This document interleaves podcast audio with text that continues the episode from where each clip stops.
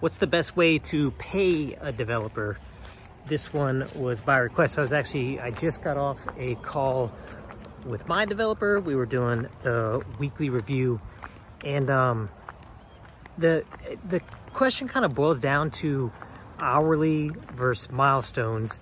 And the short answer for me to not bear the lead is I, I always go with milestones, but I also want you to be clear that it's okay to get quotes by the hour. But to me, it's your your number one responsibility actually as the entrepreneur, as the business analyst in this deal, in this subset, is you have to be able to write clear um, business requirements. And that's a whole podcast in and of itself.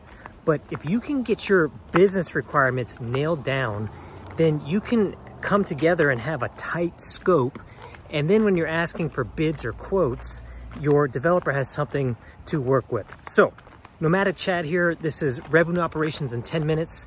And today we're to run briefly through what it means to have milestones and then what it means to scope things. So, uh, another example is today I was walking through, or I was walking through um, an error and some display features that I don't like in the uh, in the current configuration and uh, start looking for your easiest path forward. So there was like a width issue on the login because of an icon for like the show password.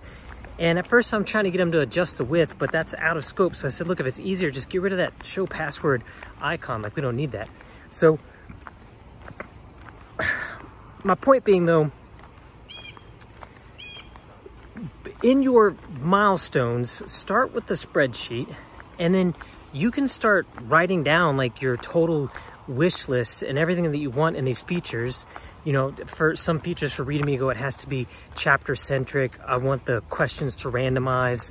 Um, I needed an admin display, whatever. But just, you know, don't overthink this. Just start cranking down through a spreadsheet. But then when you have all these things sorted, for your own sake, break this into um, different phases and scope that. And so now when I sit down with the developer, we had finished phase one and phase two, and I'll, I'll ask them, I'll say, hey, take a look at phase three, and then talk to me about what you think it will take to get this done. And then you can start negotiating with your developer. Like if, if you're on a budget, if you only want to spend 500 bucks in these next four weeks, well, you know, get his quote, but then talk about it. Say, all right, well, what if I remove this? Or what if I remove that? What would that look like? So my point being, the, the main key to pay your developer here is to put them on a very tight business requirement doc and get very clear quotes based on what you're expecting to be delivered. So then even if that developer is quoting you by the hour, you're still paying for the result. Does that make sense? Don't ever, ever, ever get yourself in a situation, um, you know, unless this guy's the CTO of your business you've been working for with seven years, but don't ever get yourself in a situation where you, where someone just runs the clock and you say, yeah, I'll pay you X amount of dollars for whatever, and they go through it and they're, they're bug fixing whatever. You want to be focused on milestones. You want to be focused on your deliverable and you can, and every week sit down, some people would do it even sooner, but every week sit down on Zoom or in person with that developer and run through that spreadsheet, run through those milestones. Today we checked off what was complete and I don't even pay, I trust this guy and I'm not saying uh, be stingy with this stuff, but we still meet every week and it's that it's that routine and habit of meeting and then the Zelle payment goes through. Then the payment goes through and we start working on the next milestones. So super quick in this 10 minutes here but the key difference is be clear in your deliverables.